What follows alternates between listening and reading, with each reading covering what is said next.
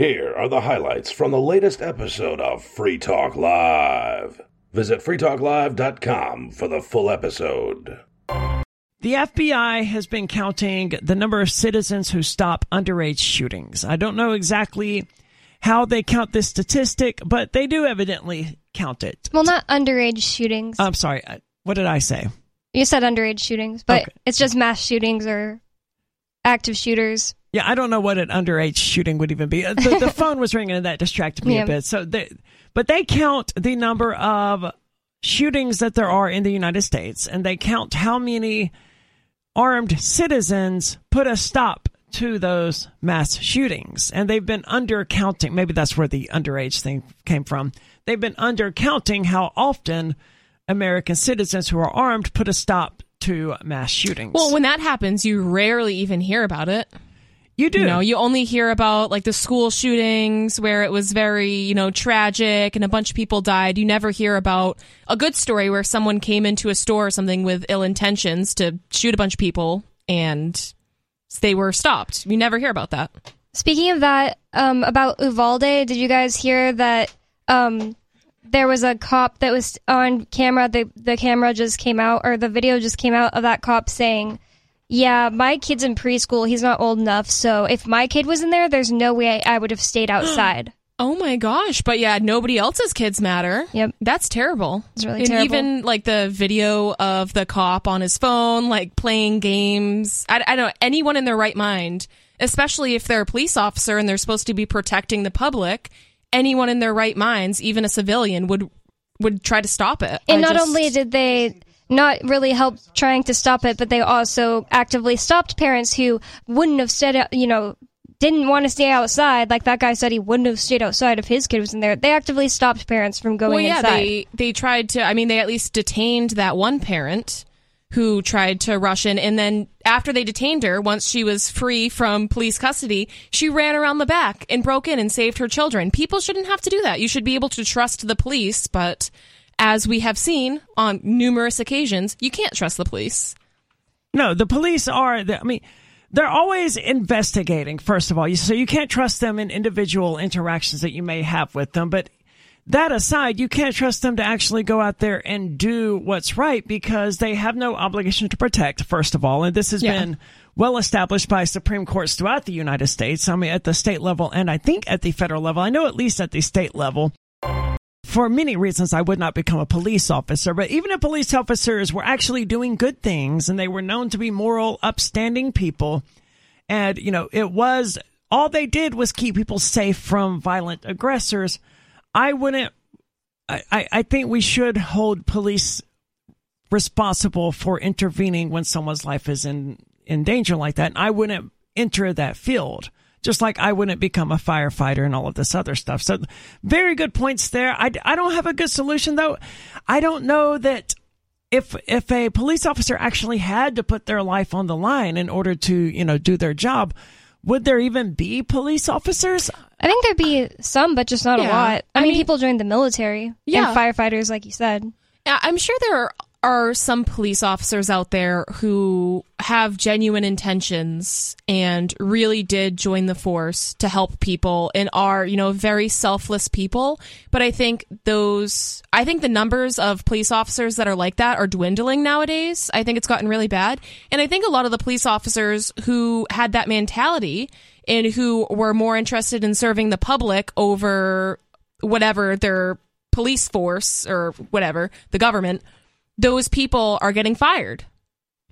Yeah, they, they they certainly are. It's amazing to me how much the understanding of police officers and just this entire system has changed over the years. And democracy and the the Republican government, they all seem to be sort of to blame for this, but it used to be well known that the king raised taxes not to pay for your roads or whatever. It w- it was to pay for his armies and to make himself richer and all of that stuff. But somewhere along the way, humanity forgot that and we bought into this mythology that we pay taxes because the king will take care of us. The king is going to give us public schools and all of this other stuff. And sure, the the king does that, but that's just being done to placate us and it's extremely terrible service. It's absolutely awful quality. The school system is the worst public school. I mean, it's the worst education system.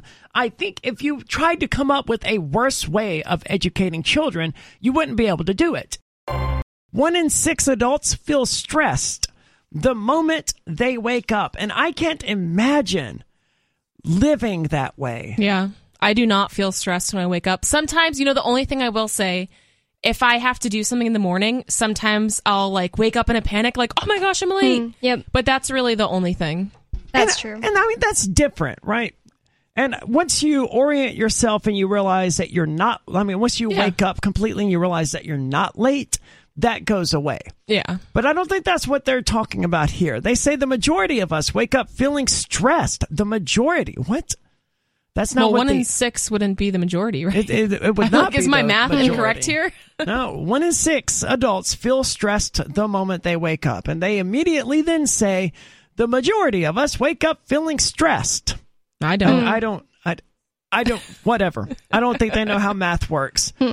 Anyway, and take an average of 33 minutes before finally feeling human, according to a new survey. Now, I wake up. Hmm. I wouldn't say I feel human, whatever that means when I first wake up, but it's I'm not stressed. I'm just I have sleep apnea, so when I wake up, I want to go back to sleep. I don't feel rested. It, I'm groggy. I'm usually some degree of irritated. I just want to be left alone. I just want to lay there and be left to suffer in existence for another half hour to an hour or so. So, but that's, I'm not stressed when I'm doing it. I'm just like, God, I can't believe I'm, am I still alive? Why is this still happening? Respondents agree that brushing their teeth, eating breakfast, and downing a cup of coffee are an absolute must do within the first 60 minutes. Well, for me, it's not downing a cup of coffee like, oh, I just need to drink this to make me wake up, but I just have to have the ritual. Like, I have to. If Ian is talking to me a lot before I drink my coffee, like, I'm always just like rude.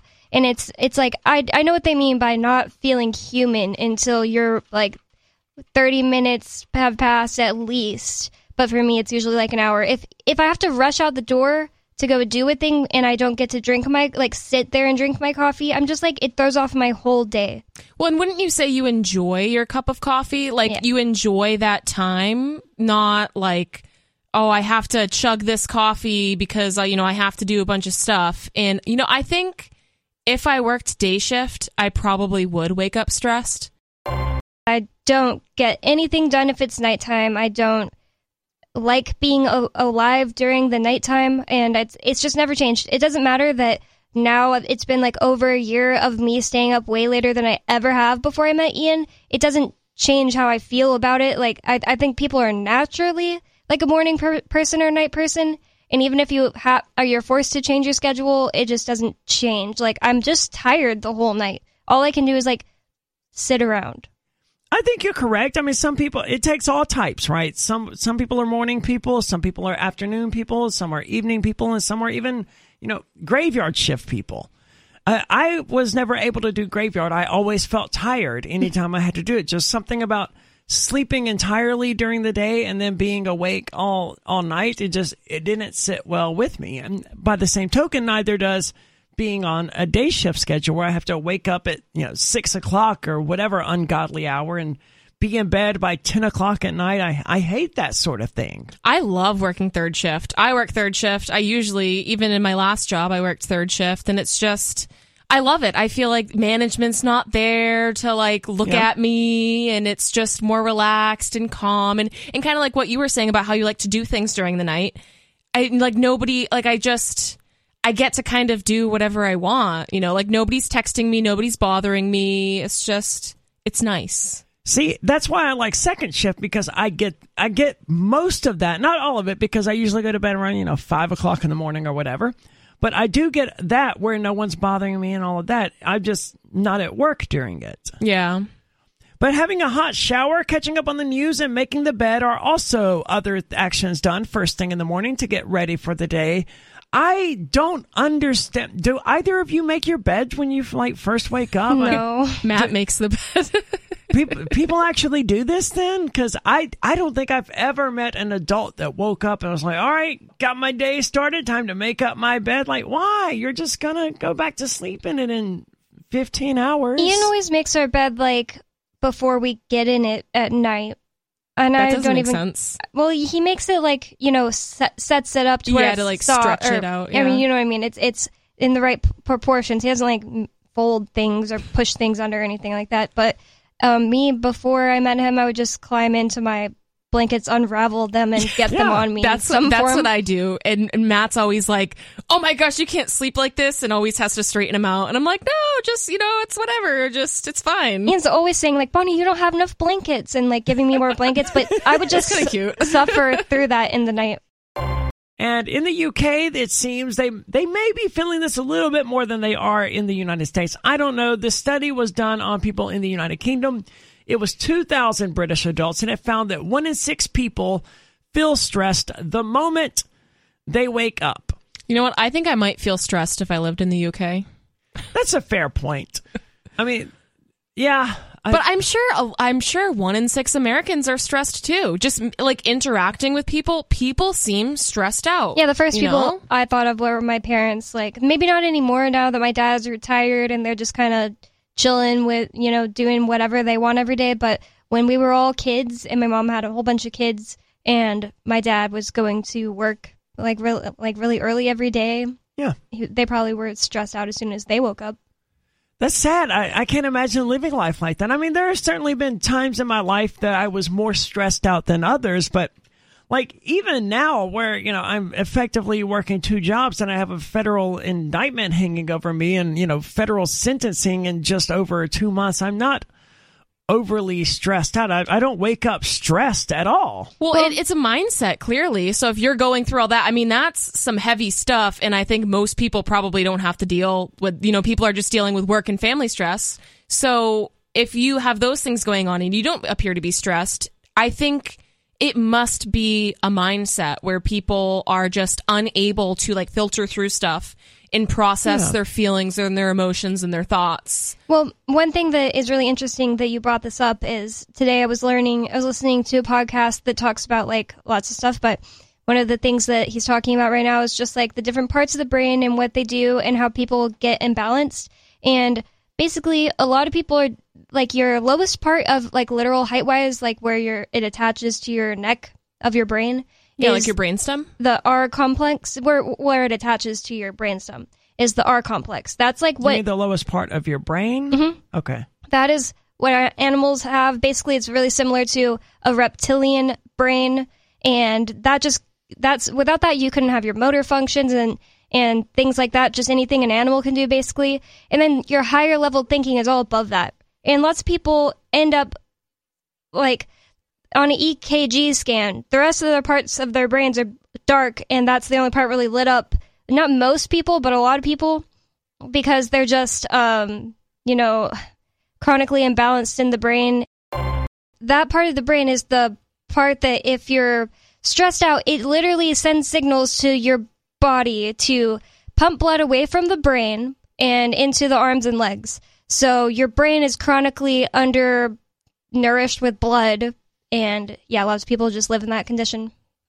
I'm not terribly surprised to hear it. You know, thinking is not something the average person, and I don't want to sound arrogant about this, but the average person doesn't spend a lot of time thinking about things. They they just sort of live and do, and this is why. And want and buy. Yeah, this is why Conan uses the term NPC. I don't like the term NPC because it, it sort of suggests that there's something that's permanently different between, you know, us and everyone else. I don't think that's it. I think it's just they have fallen into some some sort of rut, some sort of trap that we happened to avoid, and this trap has them focused so much on Facebook and The Office and Game of Thrones and whatever else that that's the most they're living is through these television shows whereas we are actually putting thought into our lives and what we're doing and what our goals are.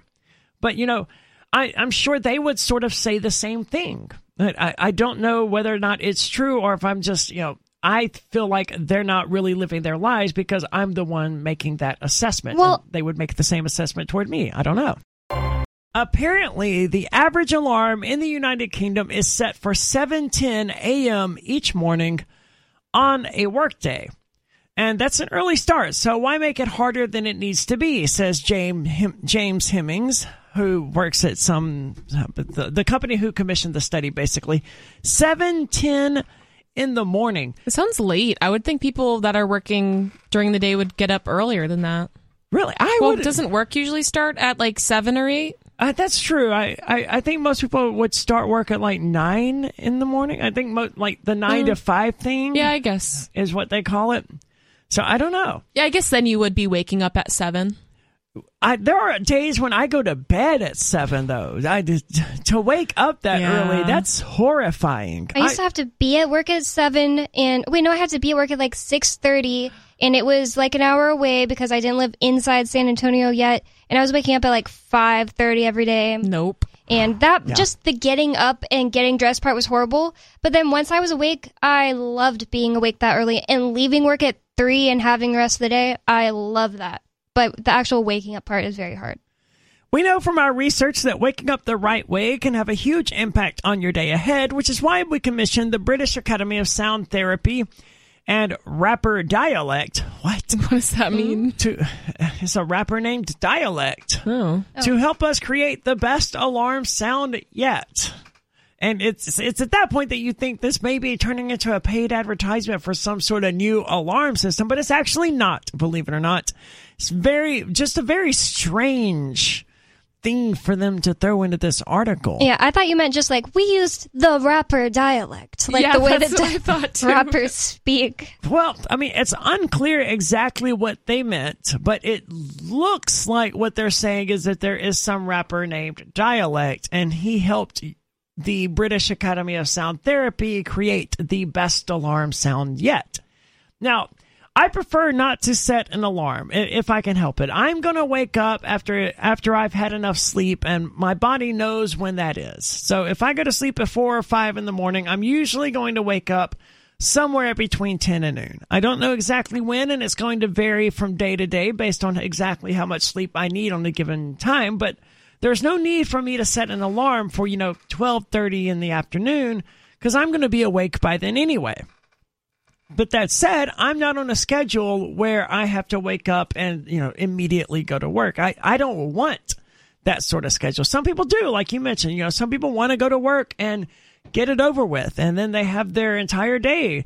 I prefer to have part of my day before work and then, you know, do the work thing and then I have the entire night to myself. But everyone has different things. This is all why I started doing Uber Eats. Like I hated being confined to certain times of the day, not being allowed to do something at certain times of the day. Oh, I'm working at that time, so even whenever I would get a job because I'd be like, oh, maybe I should have a real job, I would just always quit and go back to doing Uber Eats because I hated being like, oh, I can't hang out Friday. I have to work that day. I would suggest to people who struggle to get out of bed, get a dog. If you actually have the sense of responsibility to take care of said dog, I suppose there's some people who are like, no, screw that dog. I'm just gonna Just lay gonna here for an hour anyway. Yeah, what? Yeah. The, it's not even sleeping because I couldn't. I could never go back to sleep. I, I just wanted to lay there and be lazy before I get my day started. Lazy's not the right word, but Relax. yeah, I would just like to lay there before I get my day started. I would, you know, I was thinking I used to be like this, but it was only when I was like in high school and I absolutely, with all like my cells in my being, didn't want to get up and go to high school or middle school, probably even. Well, school sucks. That's when I would just so- lay there. But that's a different thing entirely, right? I, I don't want to get up and, you know, go play guitar or whatever. That's very different from not wanting to get up and go, you know, spend seven hours at school. Right? It's like, oh, I, I'm so excited to wake up and go to prison all day. Yeah. That said, more than more than half, fifty four percent, truly want to function better in the mornings. I would just rather sleep better in the mornings. Interestingly, 32% of respondents claim they can train their body to require less sleep than the recommended hours suggest. And this is sort of what I did. I don't know if I meant to do it or not, but it was just something I did all the way back in high school where I would stay up late and then usually until midnight or one, and then I'd have to wake up at six o'clock for school to get ready for school. And eventually I just sort of got used to it. And now six to seven hours of sleep is really all I need. More than that is good, but it's not like I actually need more than that. I, I feel like if I sleep more than I need to, which is why I have to set an alarm, then I feel like it's counterproductive. I don't feel more rested because I slept more. I feel groggy all throughout the day and it never goes away. I think that is a thing where if you oversleep, it'll make you feel more tired. I have no clue what the science is behind that, but I have heard that before. And it's I I, I agree with you. You know, I feel the same way. As the study also finds that after battling through the morning, 69% of adults experience a dip in energy around 3 o'clock in the afternoon. See, I don't experience that. I do experience being tired after I eat. And that's become such a giant pain for me lately that, like, I mean, because of how my schedule is, I end up eating and it's like two hours before work or whatever that I finally get around to eating. And it's like, then I want to take a nap but I can't take a nap because in you know in half an hour I have to start getting ready for work, and in an hour I have to leave for work or whatever. It is it's bad timing, and I don't know how to fix that. I don't want to be tired after I eat. Well, maybe so for me at least, if I eat, I don't want to call it overeating, but if I eat like a full meal, then sometime like if I feel really full in my stomach, I get tired. That's but if I just too. snack throughout the day, which is kind of what I do because working night shift, I snack and I drink coffee and water Yeah. and stuff and it makes me feel more alert. But if I were to eat like a full meal in the middle of the night or even in the middle of the day, I would get tired and want to take a nap. Yeah, because your body is like focusing on digesting. And I'm not saying that that's what you're doing, but that is what I've noticed too. If I just eat like little snacks all throughout the day, I never get tired from eating, but I sometimes like I'm just eating out or something and I'm eating something that's really good and I just don't stop myself because it's so good and then I regret it for like two whole hours. I just wanted to weigh in on the uh, waking up stressed. Uh, that's something I've experienced a lot of, and it's it's something I honestly I've only talked to a few people about, um, and I've met few other people who really really wake up feeling like immediately freaked out by life.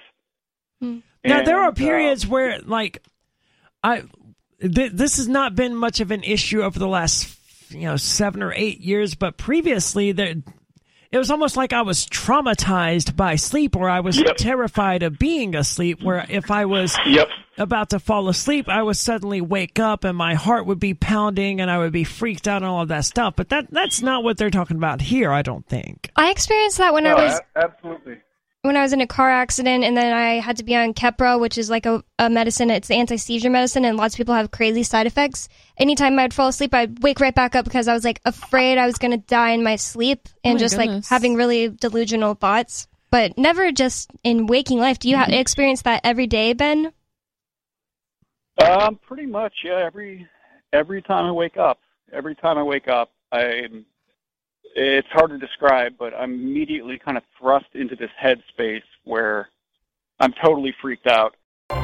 Well, we all get traumatized for different reasons, but trauma essentially just means wound, I believe, and we all get wounded in life. And if we don't have ways, we don't have systems that we're plugged into that allow us to deal with it and process it, it gets internalized. And when it gets internalized, we have stress hormones, cortisol, and adrenaline that get kind of on this auto sort of this this they're just they're automatically produced. You don't even have to think about it. You're just you can get locked into essentially PTSD. Hmm. And when that happens, you have a very hard time kind of getting your nervous system out of um, out of that state where it's producing stress hormones all the time. So, you know, if it's so hardwired to do that, uh, when you wake up, it's it's your brain has just been so uh, you know there's like a roadmap. There's there's all these paved pathways in the brain that just get that just get triggered basically. If your brain Um, wants to take the path it, in, through the neurons that it's most used to, and it's lots of work to create a new pattern or path. So you'll just continue repeating that. Well, one of the things that I can say that has been a thing that uh, throughout history people used to deal with this kind of thing, but we don't have access to as easily anymore is psychedelics. And I think that's on purpose. Oh, I, I completely agree with you there. I mean, me personally, I've benefited a lot from them. And of course, they need to be used carefully and in the right settings, set and setting, of course, as they say. But um, yeah, they can be very, very beneficial. And I think that is because they essentially force you to confront kind of your deepest fears, which for most of us, to get back to what Aria was saying, for most of us, whether we're conscious of it or not, our deepest fear is probably death and the unknown. Yep. So when you take psychedelics, you kind of start thinking about those things. And Yep. that allows you to kind of transcend your normal everyday human experience and and you know, that's why psychedelics allow people to kind of connect on a deep level with other people and, and with nature as a whole because you realize you're just you're an energy force that's occupying a, a body basically and that that energy exists in all things at least that's what i believe um, so yeah i mean I, I agree with you psychedelics can be very helpful i mean clearly the research shows that These Yeah, but they're not they're not a cure all by any means. And you know, there's No. still a there's still a lot of work that a person is going to have to do. They can't just eat some magic mushrooms and like, "Hey, look at me, I'm not traumatized anymore" or anything like that. So that Yep. psychedelics are a medicine, but they're not they're not in of themselves a cure for anything in particular. I The mean, next time I do psychedelics, I really want to do it with like a, I don't know, a clinic or something that will do a, I forget the integration phase like afterwards. Because one of the things that it's so funny he brought up like death. I guess it's a very common theme to experience during a psychedelic trip is like I was just enjoying myself. I was on mushrooms and I was like, oh, I bet I look really pretty right now because I feel really good. So I'm going to look in the mirror. And what I saw was just, I don't know how to explain it. What I saw was a dead body. Bonnie, you have a story about the FBI and uh, mass shootings, and this is a story that we've heard repeatedly. I mean, let me back up a bit. We've all- we as libertarians know that the way you stop a mass shooter is with a is with a gun, and it doesn't matter to me if the person stopping the mass shooter is a police officer or not. Either way, you have to get someone there on the scene who has a gun and who can shoot the bad guy. Because the bad guy has a gun. You can't attack them with a knife or throw a ninja star at them or whatever. You you have to counter them with an equal amount of force generally.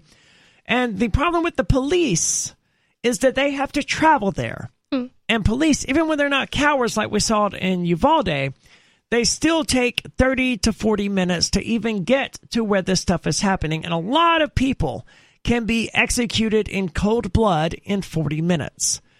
With an armed citizenry, there's already someone there on site who can take out that armed shooter. Yep. And another thing that we've talked about on the show multiple times before is it's just speculating, but it is also common sense to speculate that the number of shootings that were thwarted by armed citizens has to be, um, you know, not really that uh, well taken into consideration because how do you count something that didn't happen? Or why would people spend the time to count something that didn't happen? But apparently, the FBI does do, do just that. Well, it would definitely be tricky, right?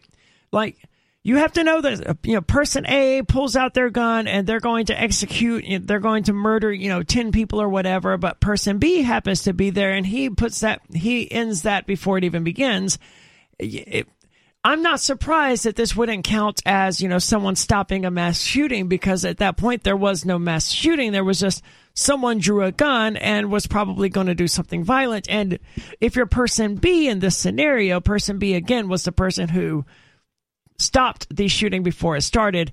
Person B is probably going to prison for murder in this particular scenario. So it, the sad thing is about American society is you almost have to wait until the mass shooting is going on before you put a stop to it. Otherwise, you're going to end up being considered the aggressive. Well, that person didn't kill anyone, but you killed them. So it's it's a messy situation. So tell us about this story. Well, the FBI does count how many people have thwarted active shooting, but surprise, surprise, it turns out that um, they significantly undercounted the number of times that that happened. According to a new report from the Crime Prevention Research Center, the FBI's official data contains massive errors when it comes to tracking active shooting incidents. It says the way that it goes is minimizing the life saving actions of armed citizens. Uh, re- that's how the report provided to Fox um, by author and CPRC founder John Lott. CPRC, again, was the Crime Prevention Research Center. Thank you. I'd already forgotten what that was. Yeah. Says data released by the nonprofit shows that 34.4% of active shootings were thwarted by armed citizens between 2014 and 2021. However, One in three. That's that's shocking. So That and is is shocking. that like no one gets hurt besides obviously the perpetrator, or it's could it also be counted if maybe they shot a couple people and then someone stopped them in the act? I don't know. I kind of wish that they used uh, other things other than just the word thwarted every time they said that because Yeah. they haven't really um, defined that yet. It says, however, FBI data shows only 4.4% of active shootings were thwarted by armed citizens during that time. So, Still, four percent is 30% really off. good. Like even the most anti-gun person has to hear four percent and say, "Look, you know, that's people whose lives were literally saved as a result of these peaceful citizens being armed." I don't know how anyone can object to that. I mean, I do know how because they don't live in a world of reason and facts and things like that, and they think that if they just feel a thing strong enough, then that Hmm. will make it true. guns are just bad and make me scared. Well, and it's just crazy that they literally lied about thirty percent.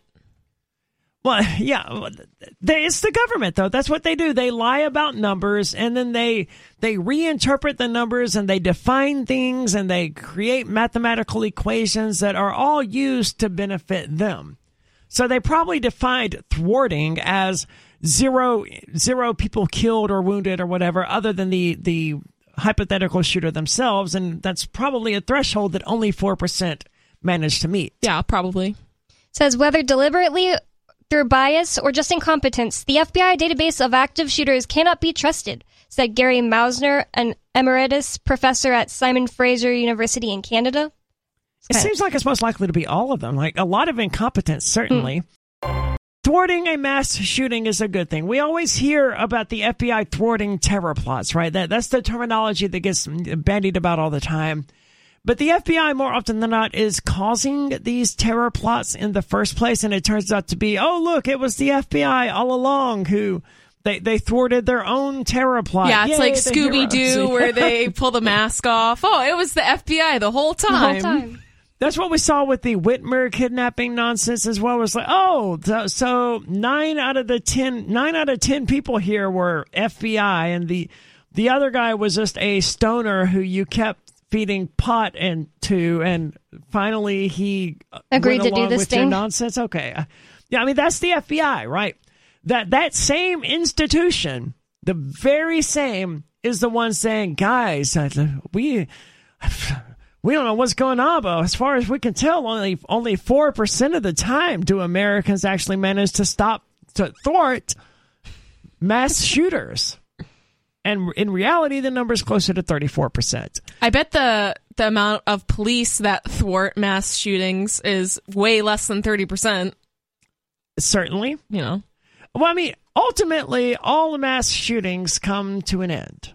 And it's Yeah. it's always because you get someone else there who has a gun who either shoots the guy or the perpetrator shoots himself. I, I think that's a, a way that a yeah, lot it's of pretty them ended. common. I think. Yeah, That was the way the one in Vegas ended, if I recall correctly. I just don't get it. It's like, can't you just kill yourself and leave everybody else out of it? Like, why do you have to go on a rampage and murder a bunch of innocent people? Because MK Ultra is Yeah, there, just a bunch of patsies. I don't know what else to think. It is such a weird thing. Like, okay, look, you want to kill yourself. I'm not going to stop you. And you know, there's if you want to, if you legitimately want to kill yourself, there's probably a good enough reason for me to say, you know what, go ahead, man. You know, you do you, and it's your life, right? It's not mine. That's my whole issue with uh, society taking this approach that you know, society, you can't do that. That's illegal. I mean, society is legitimately illegal. I mean, suicide is Yep. legitimately illegal Which in the United States. And that's the crazy. dumbest thing I've ever heard. Just how do you enforce that? They're dead. Well, you can't, but you, there are ways of punishing the family after when it comes hmm. to like life insurance and things like that. Well, and a lot of these people are on SSRIs and other psych meds that literally have the side effect listed on, you know, on the bottle or whatever homicidal thoughts, suicidal thoughts. Yep. So That I'm not very surprised that people that are on these psych meds are losing their minds and going and trying to kill a bunch of people because that is literally a side effect of the medications. That was always so strange to me when you hear these commercials for, you know, SSRIs or you know depression depression medications or whatever, stop using and you know call your doctor if you experience pseudo- suicidal thoughts. Is it the point of this crap to stop the suicidal thoughts? Yeah, Are it's you like- kidding me? Oh, you're depressed? Well, take this. Or It'll just- make you more depressed. Or just like it's a medication for something else, but it's like, wouldn't uh, the desire to kill people be something that makes your life worse than this other thing that you're trying to fix? Well, and you would think that that would be like the worst case of all is either killing yourself or killing somebody else. So you think, you know, no matter what the medication is, if that is even a possible side effect, even if there is the slimmest chance, it would not be worth it to even give it to a single person. That's a really how, how does a medication that could cause you to want to go on a freaking killing spree how does that get FDA approval? It's like, look, it's fine. It's going to make most people feel better, but like for every every so often, it just makes people go on a killing spree. And we don't know. It just seems to happen. The FDA's like, you know what? That checks out. We're going to approve this. And it's because the FDA obviously is bought and sold. And if you go, if you just Google FDA corruption or drug company corruption or pharmaceutical company corruption, there's countless examples of this prior to COVID 19. Did you or someone you love work, live, or serve at Camp Lejeune between 1953 and 1988? If you or someone you know lived, served, or worked at Camp Lejeune between 1953 and 1988 and has cancer, Parkinson's disease, or another serious health issue, they are entitled to compensation. To see if they are eligible, they need to call Liberty Legal. Contaminants in the drinking water have led to these serious diseases, and legislation is now available for veterans and family members who may qualify for financial help from the government. There may be a time deadline, so don't wait. Call 888-918-1037. Anyone that has lived, worked, or served at Camp Lejeune from 1953 to 1988 and has had cancer, Parkinson's disease, or another serious health issue, the money is already set aside. 888-918-1037. 888-918-1037. The United States military isn't any better than any of the militaries uh, around the world, right? Surprise, surprise. I mean, we're constantly uh, running ads for Camp Lejeune, which is I I think it was a boot camp. I'm not entirely sure. It had something to do with the military though, where they basically gave people what, poisonous water, or from what I could tell, over the course of 50 years or whatever. What was it, North Carolina? I don't remember exactly where it was, but it, it was the U.S. military. They they do shady things, and one of the more shady things they've been doing recently is the people in Hawaii evidently have discovered jet fuel in their water. Yeah. And is what is jet fuel chemically? it's well, it's like uh must be some sort of gasoline product. I don't know. I mean, I would assume that's what jets run on. I just know it it's like doesn't. a strong, stronger. Um, it's like a higher octane gasoline. I don't know. I, I've never given it any thought whatsoever. I mean, Because it- I know some people who used to put like jet fuel in their cars to make them go faster. wow. did, does that work? Yeah, it's really expensive. Does it break your just- car? Well, it, I guess it depends. I mean, I guess not because they were doing it, but it, like race car fuel is higher octane, so that's the difference. Okay, see, I thought it was hydrogen, but it's not. Uh, that that could happen in the future, so that that's why I was curious. So it's not hydrogen that they're using. It is evidently it is just leaded gasoline, higher octane, all of that stuff. I remember the episode of Family Guy where Peter had the brilliant idea to fill fill up his truck with jet fuel, and he thought that this would allow him to fly because he's Peter Griffin. I missed that show, especially those older seasons, man. Where, Those where are they the did crap like that. This is so stupid. Good show. Or at least it used to be. I don't know. I haven't seen it in a very long time, but fond memories of it at the very least. So, anyway, it, evidently, yes, it's gasoline, and Hawaiians are now finding it in their water. Yeah, so apparently you're not supposed to drink gasoline, and it makes you Oh. sick. Apparently, the Oh, U.S. I Navy should take a note didn't of know that. that. so, a lawsuit alleges that the Navy harbored toxic secrets after jet fuel leaked from a storage facility in Hawaii, operated by the Navy, contaminating locals' drinking water and sickening hundreds of families. That sounds exactly like the U.S. military too. They have Yep. a leak, and It's poisoning people, making them sick. What do they do? They cover Hide it it. up. Yep. Instead of addressing the problem and fixing it by, hey guys, this is a this is a problem. We're sorry. Stop drinking the water. Dugway Proving Ground is also a place that made the news in I think like 2013 or something because somebody accidentally sent anthrax out in the mail from that worked out there. How do you accidentally do that? I don't know, but the colonel this the got fired. Was this the big anthrax scare? Where no, that It was that, like that on the news. earlier than 2013. The big one where everyone was freaking out. Yeah. that was that was around 2001. Yeah, that was I think it after was early September- yeah. 2000s. Man, crazy! I'm gonna have to read more about that. I've never never heard about it. I guess it's not so.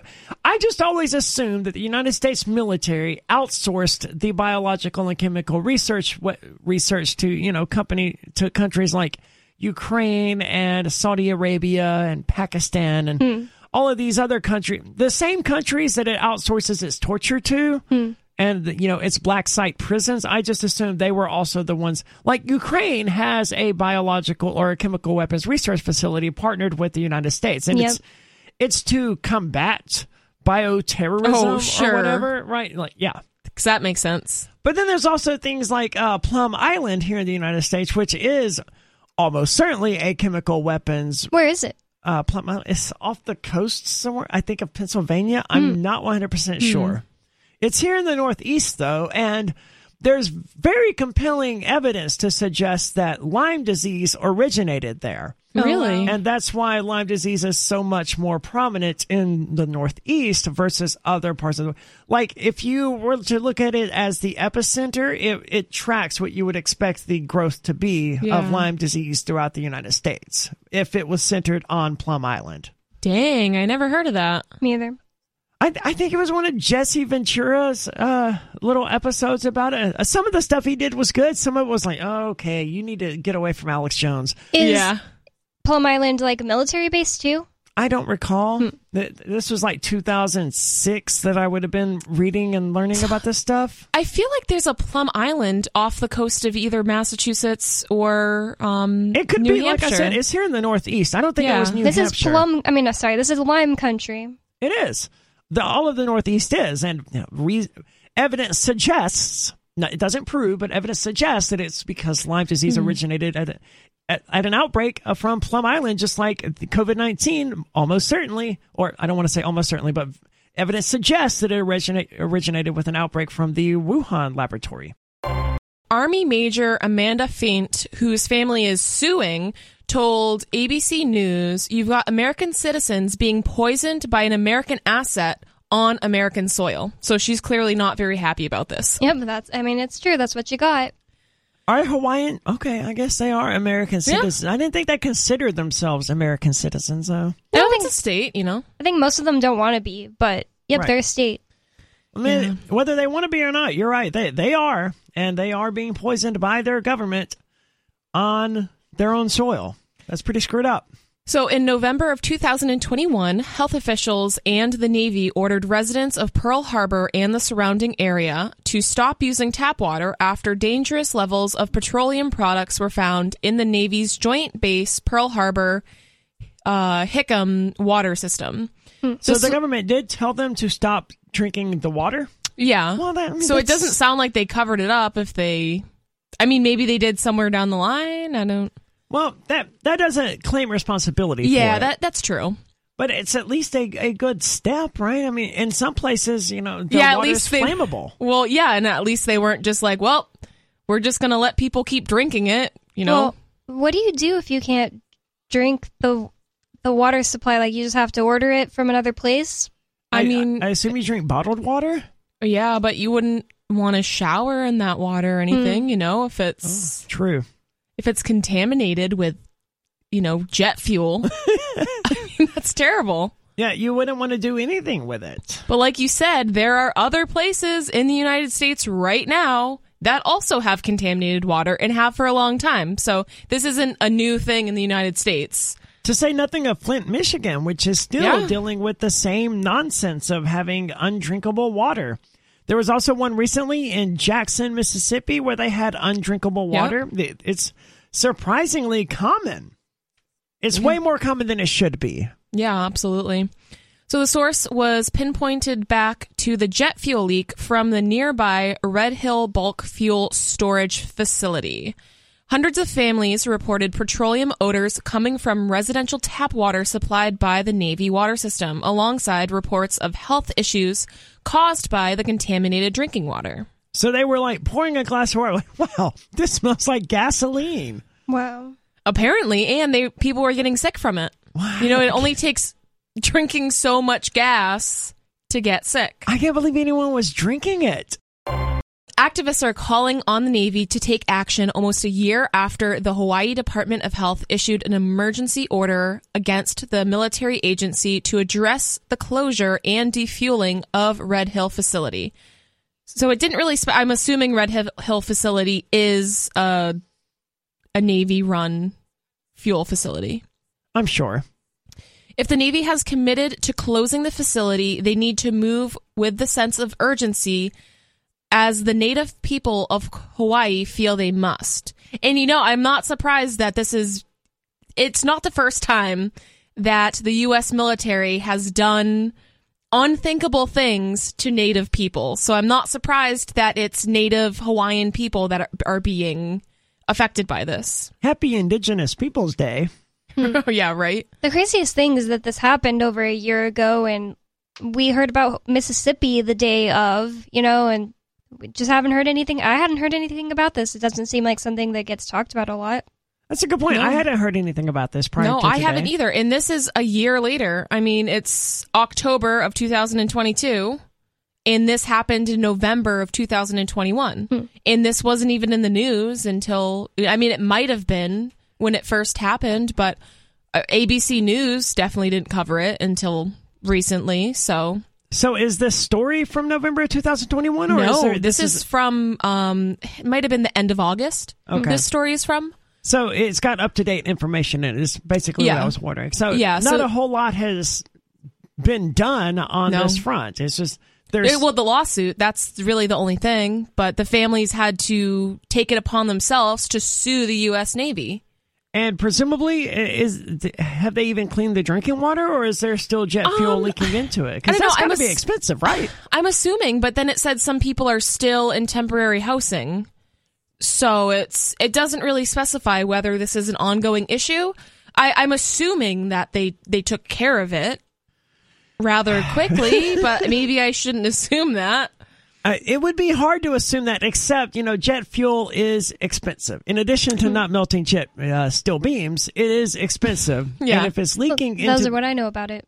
I'm sorry. That's what I know about it. Yes, and if it's leaking into the drinking water, then that's just a net loss for the the U.S. government and the military. They don't care about people. Uh, never mind, they don't care about money either because they can just print it. So never mind. I don't know what I was going to say, but they do care about losing money, but they don't because they can just print Yeah. infinite amounts of it. What they do care about oil though and gasoline. They love that crap. so I don't know. Maybe, maybe they care enough about oil and gasoline to do something about this leak. Well, apparently the leak in the Gulf of Mexico that was like a really big deal in like 2010 just says not stopped leaking. I just learned that recently. I didn't I, know. yeah, I think I've heard that. The big BP That's so leak? crazy. Yep, it's, it's- still leaking. Yeah, it's just never stopped. It's just stopped getting news. It's, you know, the, you know, 24 hour news cycle. back in 2013, uh, Ian and I and Darryl Perry and a few other activists uh, were able to, for the first time, sort of strike at the root a little bit uh, because a Federal Reserve person came to uh, New Hampshire and we were able to confront them on camera and stuff as they were going into the. You know, it was like for for many of us, it felt for me at least, it felt like the first time like you know, usually you feel like you're kind of hacking at the branches, but this is a Federal Reserve person, the root of all our problems. Hmm. What sort of to Federal be able- Reserve person? it Was was it? nice to be able to question them. I don't remember the details again. It was nine years ago. It was at St. Anselm's College at the Institute of Politics. I mean, was it like a uh, Ben and- Bernanke or a Janet Yellen kind of person, or was it like a this person is a supervisor at one of the branches or whatever? I would say he was be considered an official, but he wasn't like a, you know, he wasn't a grunt. Okay, so somewhere. Yeah. Okay, St. Anselm, that's in Keene, right? That was it. I'm sorry, what? St. Anselm, is that in Keene? Oh no, it's in Manchester. Oh, okay. Well, I think Goffstown, te- technically, uh, somewhere between, well, maybe between Manchester and Goffstown.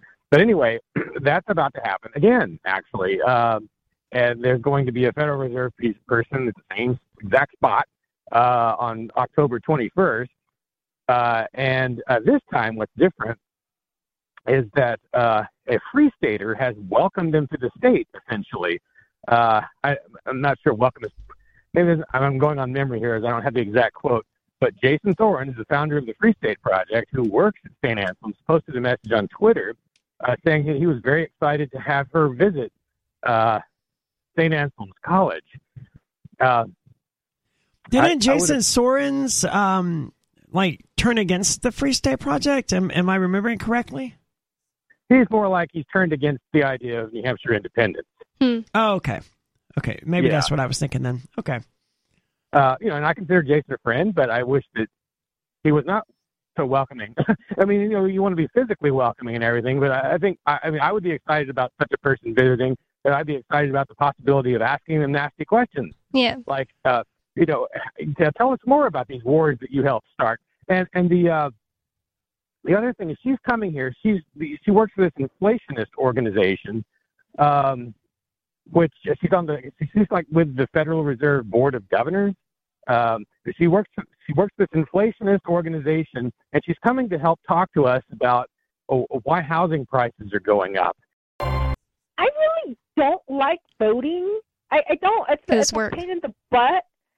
But it's a. It, I sometimes I just feel. But I mean, like I. I mean, if I don't vote, what are the the lazy dumb people of Albuquerque gonna do? See that? that's why I Vote. I They're going to have to vote, Sarah. Well, I mean, I mean, how many are they going to get really go out there and really do it? I mean, my vote counts even more. See, that's Why does your vote that- count more? Okay, the reason is the lower the less people vote, your count weighs more. Okay, so For you want fewer people to vote. You don't want to get out the vote. You want fewer people to vote. No, I want as much. I want to get people out to vote, so you'll have an honest election. Okay, so, then you don't I want your vote to matter, right? Well, I mean, the thing is that more people. Well, the thing is, I mean, um, I, I, but the thing is, the thing is that most most of the people. What the thing. Sarah? Do enlighten me. What is the thing? Do you want your vote to matter or not? Well, if I want, I have to vote so that it matters because we every election is a very close election. I mean, a lot of the uh, ba- I mean, not a lot of the things are just uh, won by a couple of. Thank you so much for the call tonight, Sarah. Give us a call tomorrow night. Hopefully, you'll be able to complete an entire sentence. I think Uh, you broke her. I listened to the podcast, so I was listening to the one from last night, and I heard Aria say that she supports the Greater Idaho movement. And I just want to know why, because to me, it's not at all the same as like what you guys are doing in New Hampshire. It's uh, like I'm really against it. So I want to know why you guys support it. Uh, I don't. What uh, is that? What is the Greater Idaho Movement? I, I hate saying that. If I said I supported it last night, but I I don't Well, remember. well, it's like a secessionist movement. I guess, like in a way, I wouldn't say that it is because it's kind of like people in the state of Idaho and people in the state of Oregon want to absolve part of like rural Oregon and have it be part of Idaho because um because Idaho because Idaho is more similar to that like rural Oregon area. Yeah, what's wrong with that if people want that? Well, people don't want that. What I'm saying is, if you want that, why don't you move to Idaho? Like, I literally picked up my life and moved away from Idaho to get away from it. Like, I can't imagine having the audacity to think that I should just be absolved into another state because people are too lazy to kind of pick up and move like I did. Well, and it is kind of strange. I just looked up the Greater Idaho Movement because I had never heard of that before, and it's just strange that they even want to do that. That they want to take over a part of Oregon. I just don't really understand and- why. It's because, well, because I live here. Like, I moved from Idaho, and there's a big difference between the Portland people and the rest of the state. Obviously, like the farming stuff, you know, it makes sense to me why maybe farmers would want to be part of Idaho. but uh, I moved here because I like weed and I wanted to grow weed. So why don't they move to Idaho? I, I don't know, and I don't recall weighing in. Uh, the, if you ask me, this is the first time I've ever heard of the Greater Idaho Movement. I don't recall hearing about it previously. If if I said something that sounded like it supported, I may have in fact said something that supported it. I don't recall.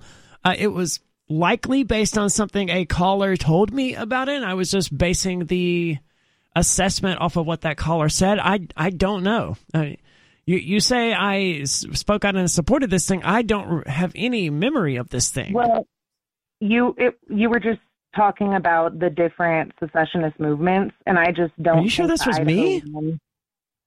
Uh, well, I, maybe maybe you were just quoting somebody, and I misunderstood. Hmm. But um, I don't believe that the Idaho one is at all the same as what you guys are trying to do in New Hampshire because it's a whole it's a state trying to absolve me in my state Yeah. their state. Annexation You know? is definitely not the same as just like secession. That's really weird. Um, I've never heard of it personally.